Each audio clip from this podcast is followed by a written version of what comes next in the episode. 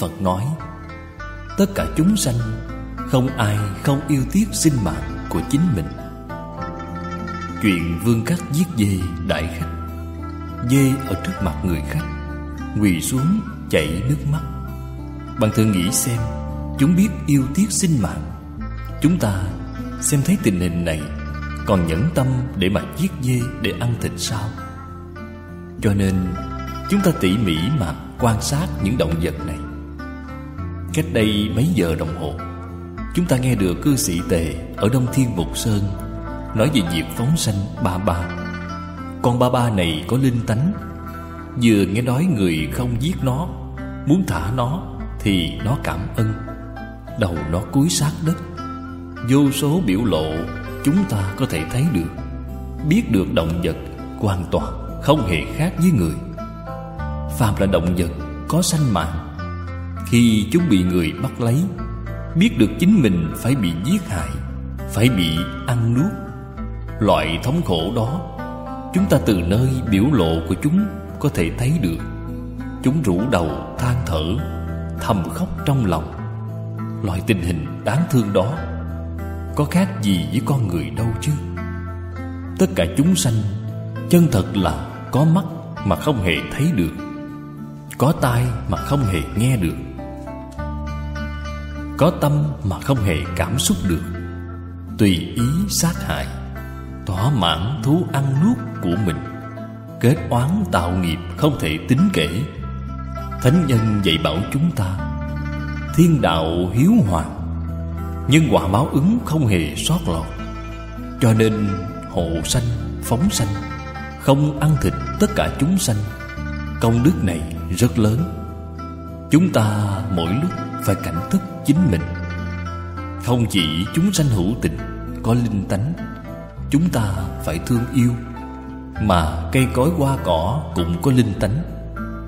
Chúng ta tỉ mỉ mà quan sát. Chúng đều có cảm xúc. Chúng ta yêu một cây này, Thì cây này lớn lên đặc biệt tốt. Nó có hồi báo. Nó cúng dường bạn Thưởng thức. Chúng ta yêu hoa Thì hoa này nở đặc biệt đẹp. Dường như chân thật. Chúng có giao lưu tình cảm. Đây đều là sự thật.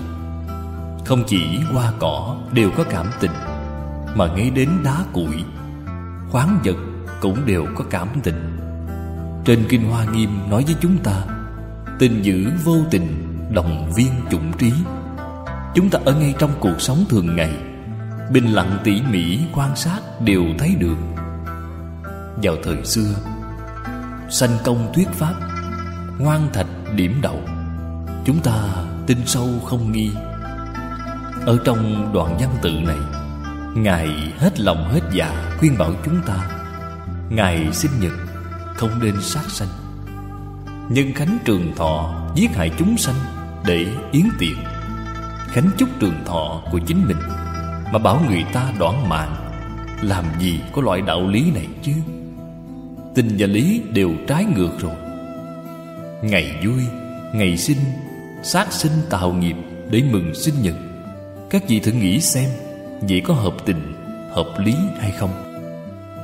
Vốn dĩ chính mình thỏa mãn rất dài Bởi vì mỗi năm loại phương thức mừng sinh nhật này Làm cho thọ mạng của chính mình tổn giảm đi rồi. Không chỉ thọ mạng tổn giảm đi Khổ báo đời sau Cùng kết quán thù với những chúng sanh này Oan oan tương báo không hề ngừng dứt. Người sáng mắt thấy được rõ ràng. Ngày vui, ngày mừng thọ không nên sát sanh.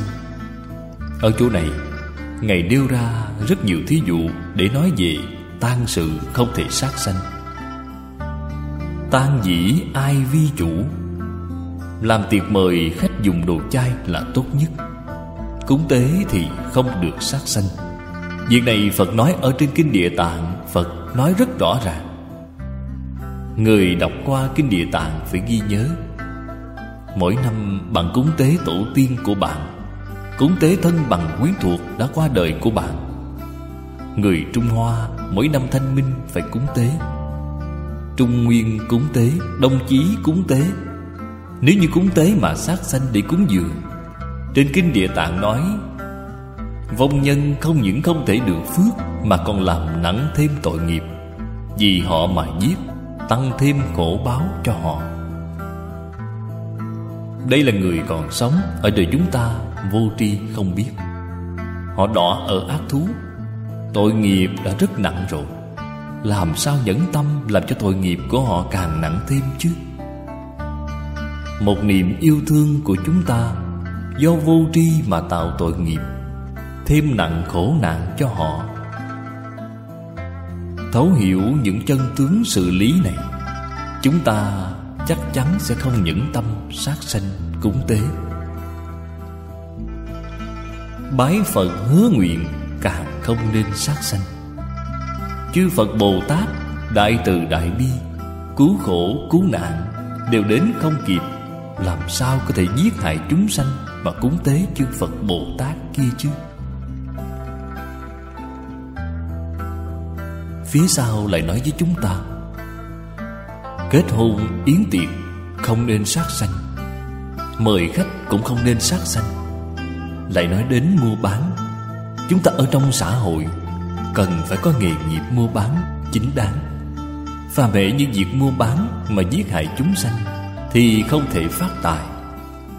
Bạn có được những lợi nhuận này, Quyết không phải nhờ giết hại chúng sanh Mà bạn mới phát tài. Tài vận của bạn là do đời trước bạn tu bố thí mà có. Phật giảng rất rõ ràng Bạn tu tài bố thí Thì được tài phú Bạn tu pháp bố thí Thì được thông minh, trí huệ. Bạn tu vô ý bố thí Thì được khỏe mạnh, sống lâu. Nếu như ở ngay đời này Nghề nghiệp của bạn là tự diệt giết hại chúng sanh Tuy là hiện tiền bạn được phú quý Đời sống của bạn rất dư giả, Trải qua được rất tốt. Thế nhưng bạn phải nên biết Tài vận này của bạn Không phải do sát sanh mà có được, Mà là do đời trước bạn đã tu tích.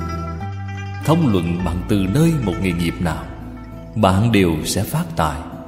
Trong bạn không có tài. Thí dụ như nói bạn mở khách sạn, Mở nhà hàng. Tại vì sao người khác cũng mở khách sạn, Mở nhà hàng? Nhưng không kiếm được tiền. Bạn làm việc này thì kiếm được tiền. Từ ngay chỗ này, chúng ta liền có thể phát hiện. Kiếm được tiền là trong mạng đã có. Không luận là từ nơi một nghề nghiệp nào, bạn đều kiếm được tiền. Loại nghề nghiệp giết hại chúng sanh, phước đời trước của bạn hưởng hết rồi. Ác báo liền hiện tiền. Chúng ta hãy bình lặng tư duy tỉ mỉ mà quan sát liền biết được hiện tượng này. Cho nên chúng ta hành nghề mua bán thì phải chọn lựa nhất định không làm những nghề nghiệp giết hại chúng sanh. Loại nghề nghiệp này chắc chắn bất lợi đối với chính mình. Lợi nhuận tuy có được trước mắt, quyết định không phải do vì nghề nghiệp này mà có được. Loại nghề nghiệp này quả báo gì sao phải nhận lấy chúng ta phải giác ngộ. Lại nói đến ngay trong cuộc sống thường ngày của chúng ta, phụng dưỡng cha mẹ cũng không nên sát sanh. Trong việc ăn chay dưỡng chất, bạn đã nhiếp thọ bất tận rồi. Hà tất phải giết hại chúng sanh. Khi tôi còn trẻ, rất may mắn gặp được phật pháp, đọc được liễu phạm tứ huấn. Đọc được cảm ứng thiên, Tôi rất tin tưởng đạo lý này. Cuối năm 26 tuổi, Tôi đem những lý luận chân tướng sự thật này Làm rõ ràng Tôi liền phát tâm ăn trường chay. Tôi ăn chay đã hơn 50 năm rồi. Hơn nữa, Đời sống của tôi rất đơn giản, Không chút lãng phí nào. Tình hình sức khỏe của tôi Không kém gì so với người khác, Tinh thần rất tốt. Mỗi ngày giảng kinh hai giờ đồng hồ, Không kém khuyết ngày nào. Đây có thể nói, Tôi đã làm một tấm gương cho mọi người xem rồi. Nếu như bạn nói ăn chay không có dinh dưỡng, Ăn chay không khỏe mạnh, Bạn tỉ mỉ xem qua người xuất gia, Có thể thêm lớn tính tâm của bạn, Thay đổi quan niệm của bạn. Phía sau nói dưỡng bệnh không nên sát sanh. Càng phải nên ái hộ sinh mạng của tất cả chúng sanh Thì chính mình mới có thể được trường thọ. Bố thí vô ý là cây nhân khỏe mạnh, sống lâu. Phía sau cũng có một điều nói về đạo giáo. Đạo giáo làm pháp hội Cũng dùng ba sinh vật tế thần. Chúng ta thay thần minh để thử nghĩ xem. Chánh trực thông minh mới làm thần. Thần còn tham thố đồ cúng, Tế quyết tanh của bạn cúng Để bảo hộ bạn hay sao?